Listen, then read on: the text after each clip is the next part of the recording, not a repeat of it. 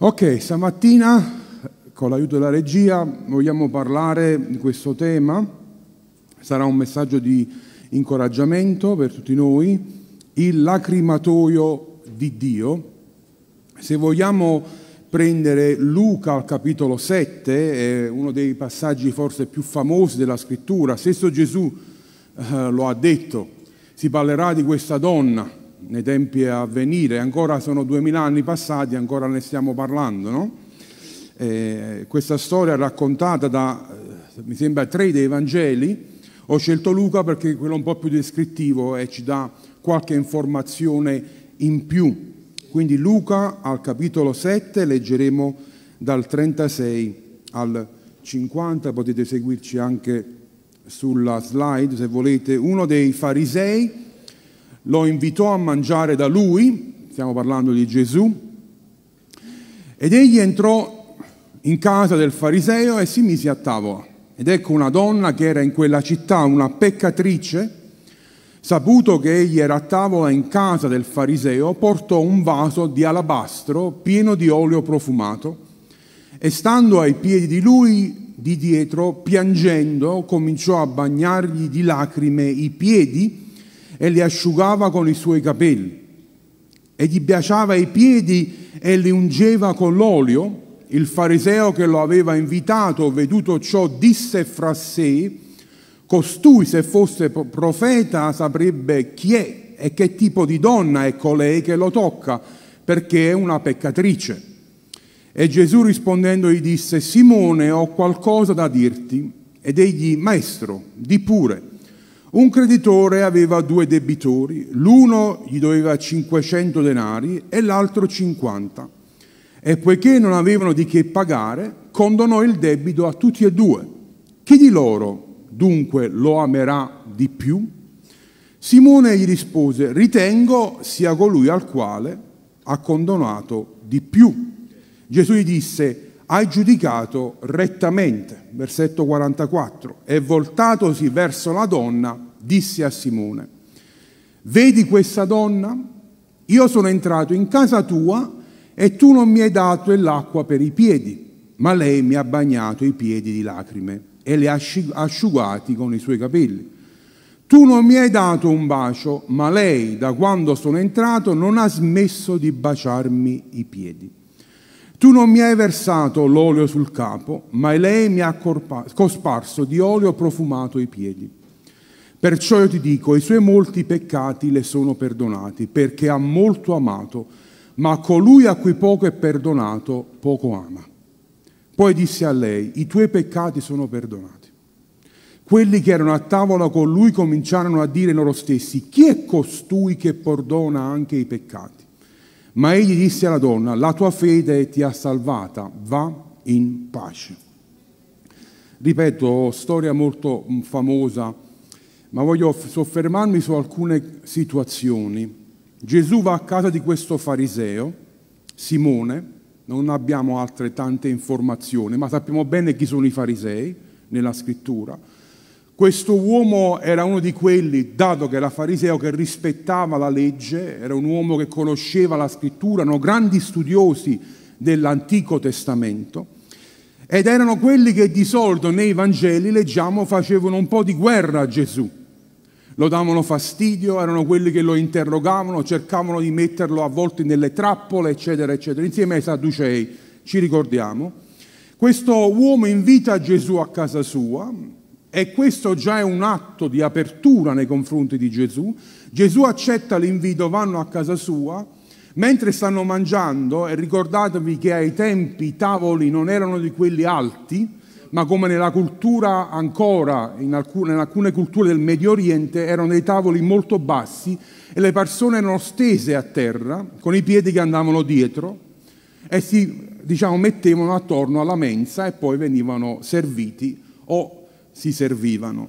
E quando si entrava, proprio perché era questa la posizione, quindi avevi i piedi degli altri un po' più vicino rispetto ai nostri tavoli, no? che sono alti e i piedi sono giù, chi entrava in casa di solito gli lavavano i piedi o te li lavavi tu, o se era una casa ricca c'erano dei servi che te lo facevano, o se ospitavi qualcuno tu come diciamo, padrone di casa, se avevi un ospite importante lo facevi tu all'ospite.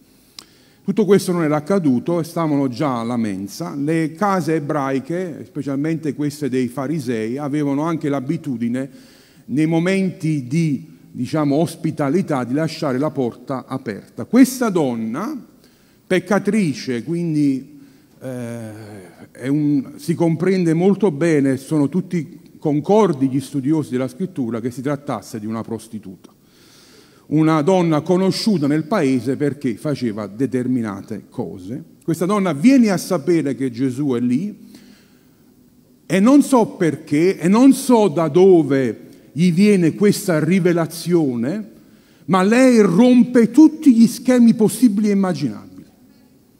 Entra a casa un fariseo che non si poteva assolutamente fare per una donna all'epoca e per una donna di quello status, cioè una donna che aveva sulle sue spalle una situazione particolare, una prostituta, una meretrice. Non si interessa di tutto quello che gli altri avrebbero potuto dire e fa qualcosa di molto strano. Adesso noi l'abbiamo letta e riletta questa storia e ci sembra tutto normale, ma se ci pensate, una donna che entra e si butta ai piedi di un uomo, e all'epoca un'azione del genere, non vi scandalizzate, poteva anche sembrare un qualcosa di erotico. Buttarti sui piedi, baciarli. Mm? Mi state seguendo? Quindi tutti gli altri che erano attorno a Gesù avranno pensato, ma perché Gesù non la allontana? Ma che cosa sta succedendo? Mettiamo in un contesto, se adesso sto predicando e all'improvviso entra una donna che tutti qui conosciamo, che, a Giuliano face determinate cose, entra, corre verso di me, sale qua sopra, mi toglie le scarpe, mi mette a terra e mi lava i piedi con le sue lacrime, cosa avremmo pensato noi? Strano, o no? probabilmente il servizio d'ordine si attiverebbe per allontanarla da me, perché sta disturbando quello che sta avvenendo, o no? Sto, sto sbagliando, no. Era la medesima situazione, anzi forse peggio perché era ancora più intima la cosa. Si butta ai piedi di Gesù, porta con sé questo vasetto di olio profumato, un olio molto costoso. In altri Vangeli leggiamo che era qualcosa di molto costoso, infatti i discepoli diranno, alle persone diranno, ma che spreco! Si poteva usare quest'olio, venderlo per prendere i soldi e darli ai poveri, a cui Gesù dirà, io me ne andrò, i poveri li avrete sempre con voi. Poi fa un'altra cosa questa donna, insieme a questo profumo mischia un qualcosa di meraviglioso e sono le sue lacrime. Dice che lei lavò i piedi di Gesù. Per lavarli io immagino che non fossero due goccioline uscite dagli occhi, ma che fosse un pianto, non so, un fiume riversato sui piedi di Gesù. E queste sue lacrime mi hanno fatto riflettere molto e mi hanno aperto un mondo su quello che sono le lacrime secondo la vista e la veduta di Dio. E sono arrivato alle conclusioni, a una conclusione che le lacrime sono un dono di Dio. Esprimono quello che con parole a volte non riusciamo a dire. Quella donna non disse una parola, eppure in quel suo atto c'è il ravvedimento, c'è il pentimento, c'è tutto perché Gesù dirà i tuoi peccati sono perdonati. In quella sua azione, senza una parola, senza dire Gesù aiutami, Gesù ti chiedo perdono, Gesù sono una peccatrice, niente di tutto questo, non c'è una parola detta da questa donna, ma Gesù comprende in quello che sta avvenendo la donna cosa vuole comunicare, perché le lacrime parlano. State capendo la tipologia di lacrime di, di cui sto parlando? Quella donna era lì ai piedi di Gesù, non curante, non se ne importò di tutto quello che gli altri avrebbero detto, infatti lo stavano pensando. Simone in primis disse fra sé, ah Gesù, se fossi profeta avresti già allontanato questa donna. E mentre parlano tra Simone e Gesù, lei continua a fare quello che era venuto a fare. E Gesù fa qualcosa di straordinario. Dice Simone, tu la stai giudicando, carissimo fariseo, ma tu avresti dovuto fare lo stesso. Tu ti senti giusto, perciò non mi hai lavato i piedi, perché pensavi che l'avrei dovuto lavare io a te. Ma ti dico che questa donna, i suoi grandi peccati sono cancellati perché ha fatto questa azione non curante di quello che gli altri potevano pensare. Ha riversato tutto quello che aveva, non solo il profumo prezioso, ma il suo essere stesso, le sue profonde lacrime di ravvedimento sopra i miei piedi. Sapete la cosa più bella che ho riflettuto in questi giorni leggendo questa storia? È che quando la donna se ne va, ha lo stesso profumo di Gesù lei e la donna profumano lo stesso. Il, il, profumo e le lacrime che riversiamo ai piedi di Gesù producono un profumo che poi si riflette sulla nostra vita. Le lacrime sono anche preghiere. O Signore, diceva il salmista, ascolta la mia preghiera, porgi orecchio al mio grido non essere insensibile alle mie lacrime. Ci sono momenti dove si vivono situazioni così complesse che parole non escono. E l'unica cosa che puoi fare nella tua preghiera è piangere e non la considerare una sconfitta perché è un dono di Dio. E lui legge le lacrime lui le sa decifrare. Non è un liquido per Dio, sono parole, sono gesti, sono espressioni del nostro più profondo intimo. Le lacrime sono anche semi. Se ne va piangendo colui che porta il seme da spargere, ma tornerà con canti di gioia quando porterà i suoi covoni. Quando tu piangi davanti al Signore, davanti a situazioni strazianti, irrisolvibili, che vanno avanti da anni. Ieri pregavo per un fratello che mi raccontava di una situazione che va avanti da 20 anni e piangeva davanti a me. E io gli ho detto, vedi queste lacrime? Continua perché il Signore le sta leggendo. Il Signore le sta vedendo e ogni volta che le nostre lacrime cadono nel terreno, cadono sul suolo, sono come semi che porteranno a tempo dovuto il frutto, i covoni, il grano, la raccolta che Dio ha preparato per la tua vita. Ma continua a piangere quando non hai più parole, lascia che siano le lacrime a esprimere quello che c'è nel tuo cuore, sono il dono di Dio per la Chiesa.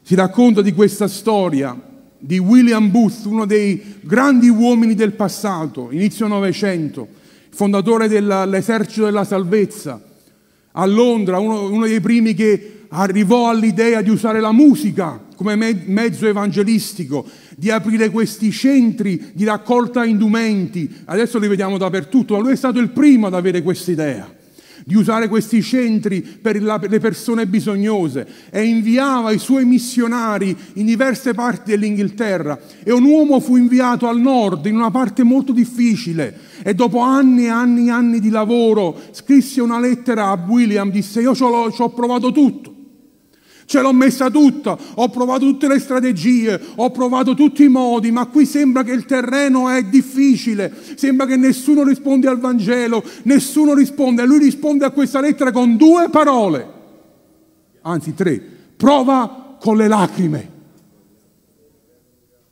Prova con le lacrime. Quando tutto sembra finito, quando il terreno sembra arido, lo dobbiamo annaffiare con le nostre preghiere, con le nostre lacrime, con i nostri semi. E sapete, nessuna lacrima è dimenticata dal Signore. Dio conserva le nostre lacrime. Dice il salmista, tu conti i passi della mia vita errante, raccogli le mie lacrime nel lotre tuo, non le registri forse nel tuo libro? Non so se è così o no, ma lo voglio immaginare, perché il salmista nella sua poesia ce lo fa immaginare, che Dio abbia un lacrimatoio pure lui. E su ogni lacrimatoio c'è scritto il nome nostro, di ognuno di noi. Ed erano delle ampolle di vetro o di materiali preziosi che venivano usati nei tempi antichi, specialmente dai romani che contenevano profumi ungenti ed erano usati per contenere cose preziose. Molto probabilmente la donna aveva una cosa del genere nelle sue mani quando è andata a versarlo ai piedi di Gesù. Era un lacrimatoio, era qualcosa che conteneva qualcosa di prezioso, profumi particolari, perché solo questo costava tantissimo, quindi non avresti messo acqua o cose non preziose, era qualcosa dove avresti messo qualcosa che aveva di sé un, un, un, un valore alto. E Gesù, il salmista ci ricorda che Dio ha questo e quello che è prezioso per lui non è profumo che costa, ma quello che è prezioso per il Signore sono lacrime. E lui le conserva a una a una. Lui le conta le raccoglie, le registra. Come lo fa? Esternamente sembra solo liquido, ma una fotografa, Rose Fisher, un po' di anni fa ha fatto un esperimento. Ha preso le lacrime delle persone e le ha messe sotto al microscopio e ha scoperto che ogni lacrima è diversa. Ogni persona è come i fiocchi di neve, ogni fiocco è diverso, non ce n'è uno uguale. E ha fatto delle fotografie, ve le voglio far vedere, che mi hanno veramente colpito.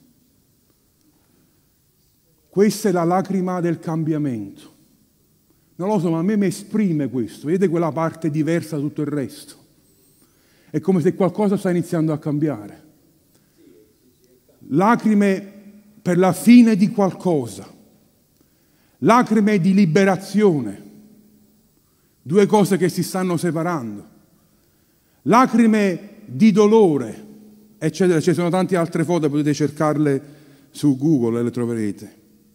Però mi ha colpito molto come Dio, quando ha creato il mondo, ha scelto di dare anche alle lacrime qualcosa di distinto poteva essere solamente acqua, poteva essere solamente un liquido. Invece no, Gesù gli ha voluto dare, il Padre ha voluto dare qualcosa di univoco a ogni singola lacrima.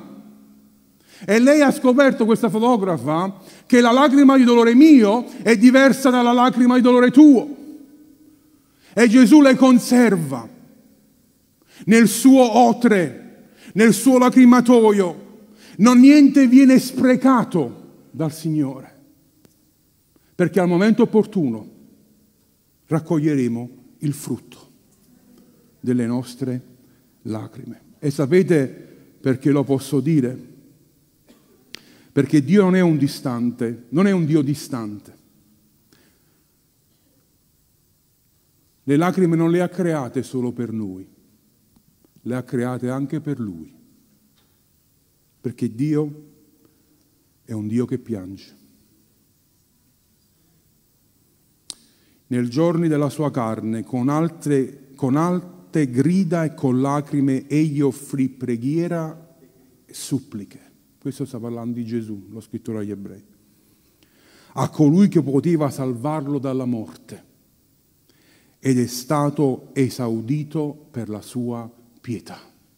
Certo, questo è Gesù quando era uomo, ma anche Gesù ha pianto. Ci sono anche altre occasioni dove la scrittura ci ricorda. Vi ricordate Lazzaro?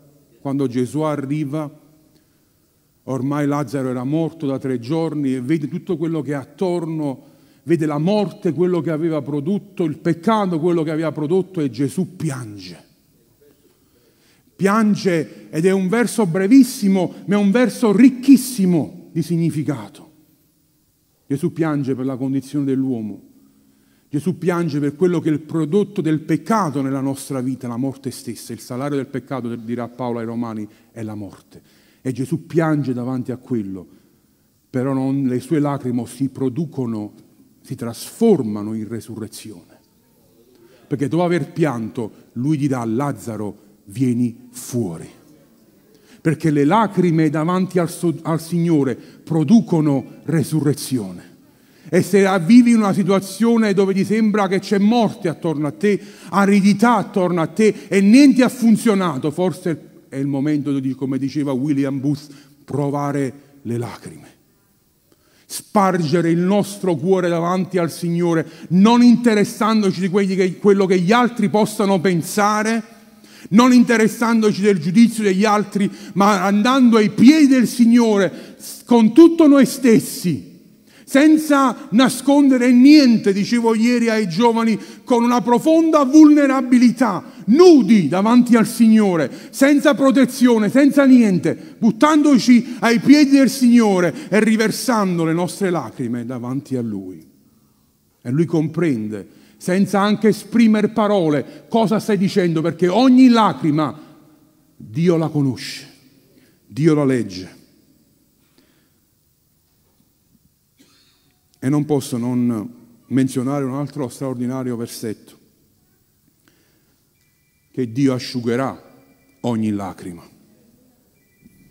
Tutte le lacrime che abbiamo versato, Dio non solo le conosce, ma tutte quelle che sono legate alla sofferenza, perché ci sono anche lacrime di gioia, lacrime di liberazione, ma la maggior parte delle volte dobbiamo dire sono lacrime di sofferenza. E lo scrittore all'Apocalisse per due volte ci ricorda questo, parlando dei tempi che verranno.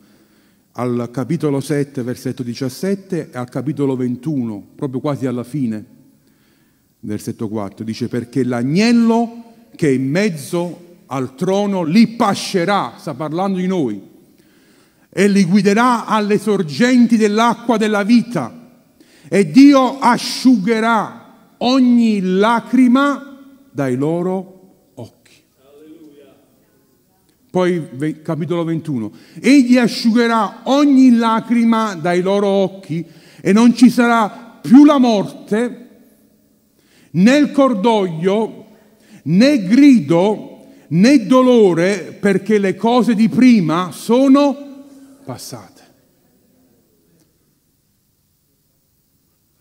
Ora è il tempo di piangere. Ora è il tempo di versare lacrime, ma verrà un giorno, fratelli, che non è lontano, che Dio asciugherà ogni nostra lacrima. E io non vedo l'ora. E non ci sarà più la morte. Alleluia. Lo so che la mente non riesce a percepire questo. La, la mente non riesce a percepire questo perché tutti moriamo. Una cosa è certa, no? Nella vita, che tutti moriamo. Ma la, non ci sarà più la morte, non ci sarà più il cordoglio, la sofferenza, non ci sarà più il grido, non ci sarà più il dolore, perché Dio asciugherà ogni nostra lacrima. Quindi se stai già piangendo per situazioni, persone, non lo so, il Signore lo sa, ricevi questo incoraggiamento che se non in questa vita, ma nella vita futura, le tue lacrime saranno sicuramente asciugate. Certo, Dio lo può fare anche in questa vita. Abbiamo visto e l'abbiamo stravisto tante volte. Ma abbiamo tutti quanti questa certezza però, che se anche non dovesse accadere oggi, se anche non dovesse accadere in questi momenti il Signore ha promesso che Lui asciugherà ogni nostra lacrima e non ci sarà più morte e non ci sarà più dolore, non ci sarà più sofferenza, perché Cristo regnerà per sempre. E vivremo una vita di gioia, di spensieratezza, di leggerezza. E tutto quello che abbiamo seminato, tutto quello che abbiamo fatto oggi, raccoglieremo per l'eternità. E tutte le lacrime che abbiamo versato oggi, il Signore le ha conservate nel suo lacrimatoio e quando verrà dirà ecco metto il tappo perché da questo momento in poi non ce ne sarà più bisogno. Ma ora è il momento, come ho detto anche in qualche altra predicazione, in questa terra è l'unica possibilità che abbiamo di servire Dio nel dolore E oggi è l'unica possibilità che abbiamo di dimostrare al Signore che nonostante quello che ci accade, noi serviremo il Signore. Oggi è l'unico modo per dimostrare al Signore che nonostante quello che è attorno a noi, noi abbiamo detto e dichiarato fedeltà al Re. Perché quando ci siamo battezzati, è questo che abbiamo detto ed è buono che ce lo ricordiamo quel giorno. Ci hanno chiesto, vuoi servire il Signore per vita o per morte? E tutti abbiamo detto sì, amen. In quel momento è un atto di fedeltà, non alla patria o alla Chiesa, anche se può significare una parte anche in questo, ma significa principalmente da questo momento in poi io sono sotto il dominio del re e la mia vita non mi appartiene più, la mia vita appartiene al Signore, perché Lui è un buon re, Lui è un buon re, Lui è un buon re, non c'è nessuno come Lui. Meglio servire il Signore. Meglio servire il Signore. A me, a me dispiace quando alcuni parlano in questo modo dicono, ah, se non fosse convertito facesse questo e questo e quell'altro.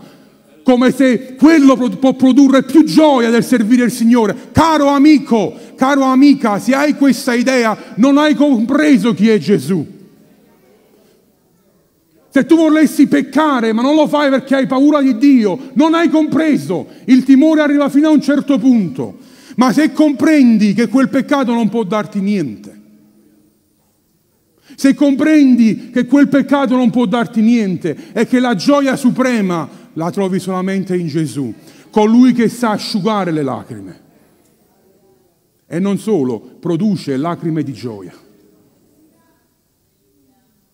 Quella gioia che il mondo non può darti, perché la gioia del Signore non è rilegata alle circostanze attorno a noi, è suprema, è al di là delle circostanze. È quella che fa cantare Paolo e Sila in prigione. Quella non la puoi produrre con un conto in banca.